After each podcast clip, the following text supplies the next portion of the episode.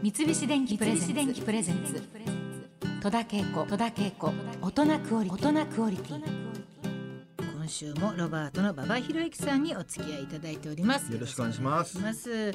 私の故郷名古屋生まれのすごいホーロー鍋がありまして、はい。今日はその伝道師としてはい。馬場ちゃんにお越しいただきました。ありがとうございます。ここからが、えー、馬場ちゃんのはい。発揮するところでございますけれどもね,、私ねバーミキュラははい聞いてたんだけれども、はまあ、まさか名古屋のものだと思いますその時は知らずに、はそしてすごい街が長いと、はい。もう今手に入らないんだよって言われていた時に、ちょうどその一緒にやらせていただいたザキロバ傾向のはい。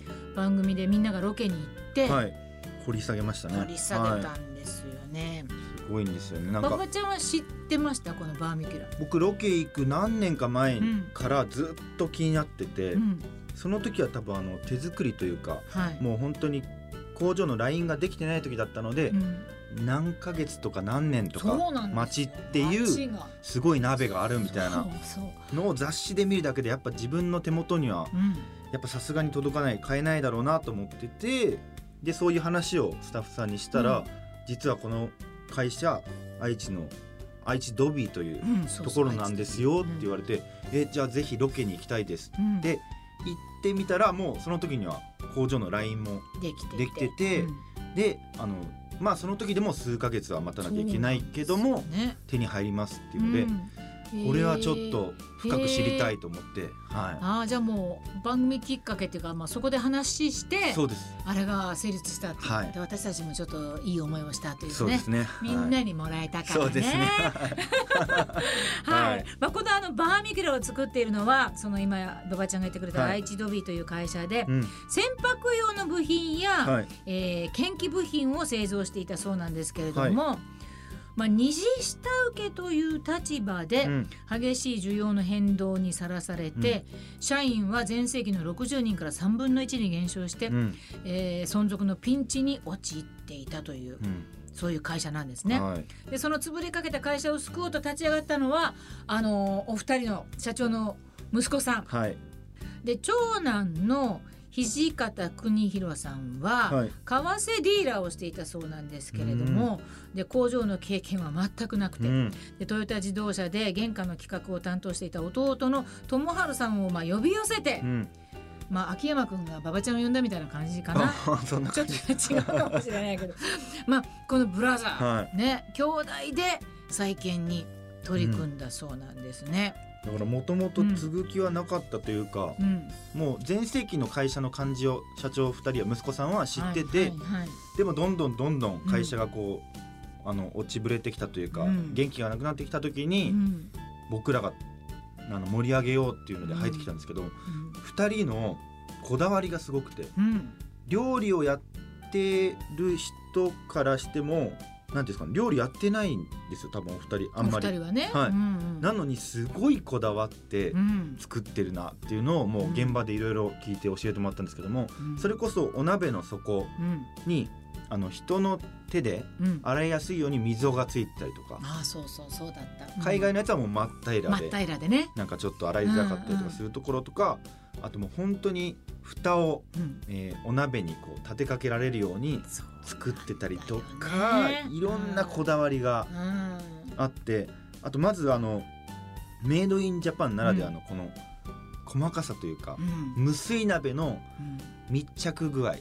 紙一枚通らないうん。ぐらいの精度で作ってですねもううん。0.0何ミリとかなんかもうその世界の、そうなんだよね、はいロケで見せてもらったけど、はい、これはあの調理器具かっていうその精密機械を作ってるかのごとくうね。ん、うん、あれはやっぱり日本人独特の技術の高さをね、はい。思いますけれども、はい。でまあそのご兄弟は、うん製造業の下請けには先がない、代わりに自社で製造できる消費者向けの製品を作ろうとうん。思案したそうなんですけれども、うん。その頃弟さんが結婚をされて、うん。でたまたまうちに置かれていた結婚式の引き出物うん。フランス製の芋のホーロー鍋。うん。何気なく見たお兄さんがお兄さんがひらめいたそうです、うんでそれまでは水を使わない。うん。無水調理ができる鍋は蒸気を逃がさない密閉性の高い蓋が必要なために加工しやすいステンレス製の鍋メーカーのお家芸だったんだけれども、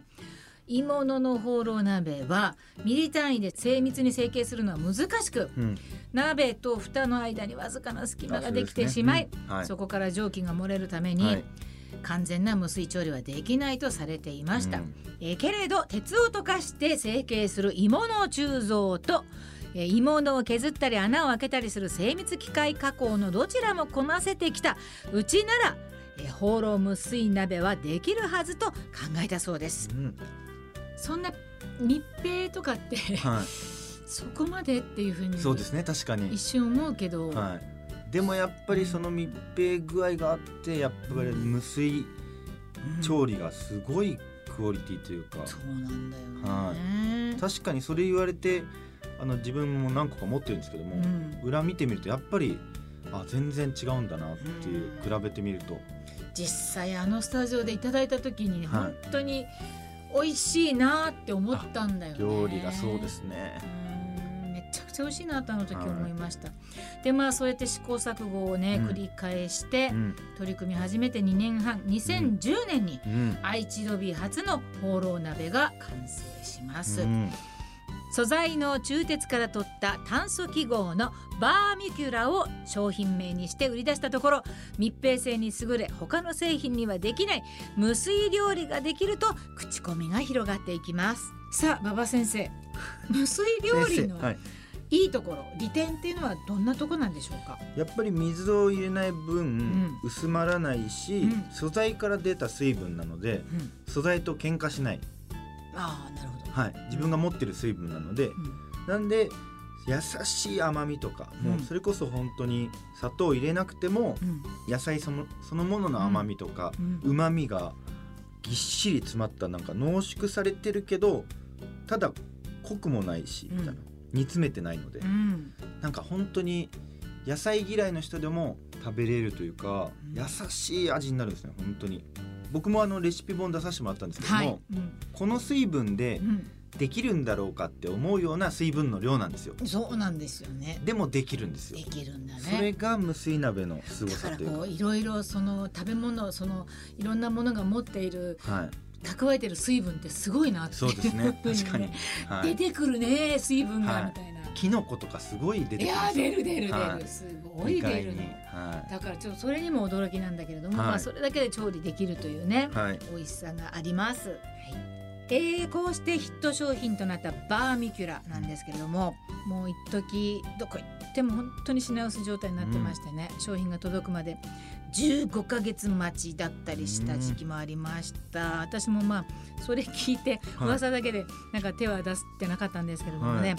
えー現在は量産体制も整っていますけれどもまあそれでも人気となっているのは変わりません。そうですね。馬場ちゃん的に思うバーミキュラのすごいところってどんなところですか、やっぱりでも日本ならではというか、うん。鋳物のホーロー鍋ってやっぱり傷つくと、うん。あのリペアがうん。